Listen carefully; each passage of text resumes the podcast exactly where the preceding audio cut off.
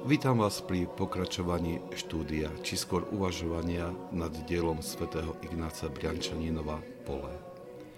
Tento manuál na osvojenie umenia duchovného života je podaný jednoduchou a priateľnou formou, pričom nestráca nič z radikálnosti učenia svätých Otcov. Svetý Ignác Briančaninov hovorí, musíš sa násilne vyhnúť od súdenia druhých – chrániť sa Božou bázňou a pokorou. Aby si oslabil s Božou pomocou a úplne vykorenil toto pokušenie zo srdca, musíš zostúpiť do seba samého so svetlom evanielí, hľadať svoje pády, skúmať hriešne náklonnosti, hnutia a stavy. Keď náš hriech sa stane cieľom nášho hľadania, potom nebudeme mať čas hľadať hriechy druhých. Potom všetci naši blížni sa budú skutočne zdať úžasnými a svetými.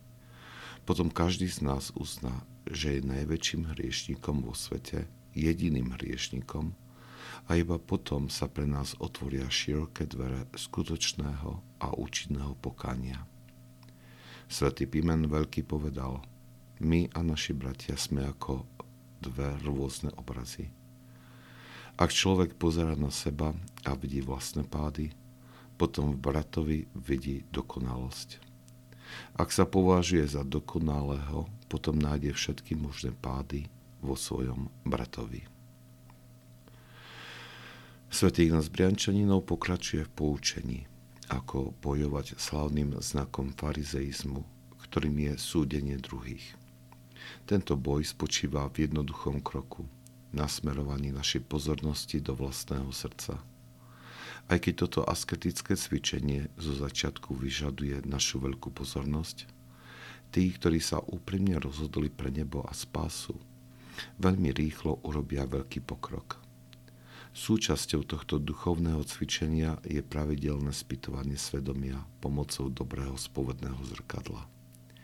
Ďalším prostriedkom je vybratie si veršu z Evanielia a konfrontovať ho počas dňa so svojimi myšlienkami, slovami a skutkami.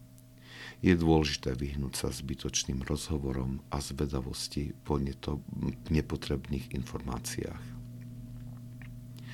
Každý, kto si osvojí takéto asketické cvičenie, pomaly spozoruje, že v ňom stále viac rastie opatrnosť.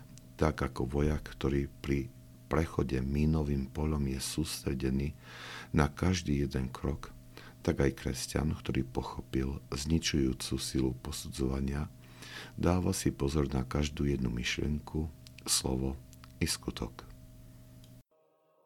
Ak sa vám tento podcast páčil, prosím, odporúčajte ho tým, ktorým môže duchovne poslúžiť.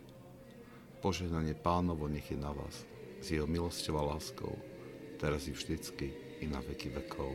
Amen.